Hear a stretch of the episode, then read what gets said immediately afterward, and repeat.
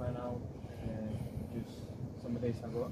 But you know, it's football, it's MLS, so we gotta move on. And we wish him the best, and uh, yeah, let's let's let's continue working.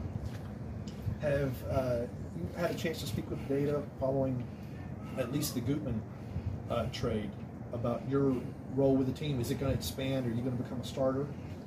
Uh, Consistent starter, I should say. We will see, you know. Uh, at least uh, Gonzalo knows uh, what kind of player I am.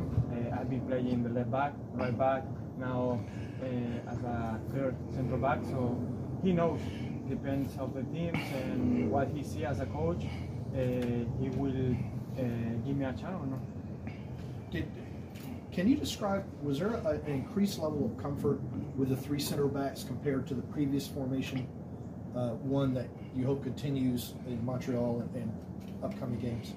I don't think it was a, a comfort zone. I think it was like more uh, playing with confidence, Mm. playing with uh, uh, emergency mode, playing with the back to the basics after the defeat and away from Red Bull, and then being able to to listen our teammates and, and our directions from the coach, and then just apply the, the the game. Have you played in a back three before like that? I haven't played. It was my first time actually. How do you think it went? Uh, I think it went well. I feel I feel okay, and the, the direction from the staff and was pretty clear.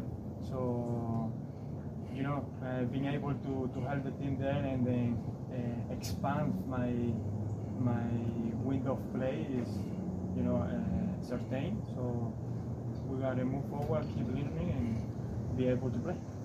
What do you think you can do better in a back three? Uh, I think having the ball in the feet a, a little bit more calm with it, uh, and then just uh, be myself. Um, depends of the game. We know that the the opponents change formation, change the players, so it's all uh, adapting to the new fields away at home. So we gotta be uh, ready for that. How long did you train as a center back? Just for a week, Okay. four days. well, what did that involve? Was it a lot of film watching, talking to the other center backs? What was the?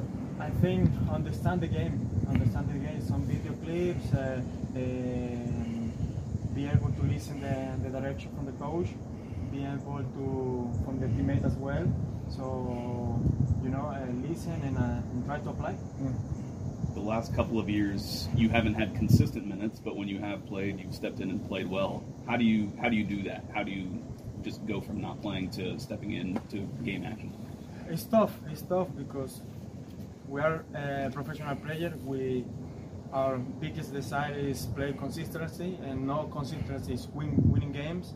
So I found myself lately like uh, in not my best comfort zone, but how how can resolve that? How can solve that problem?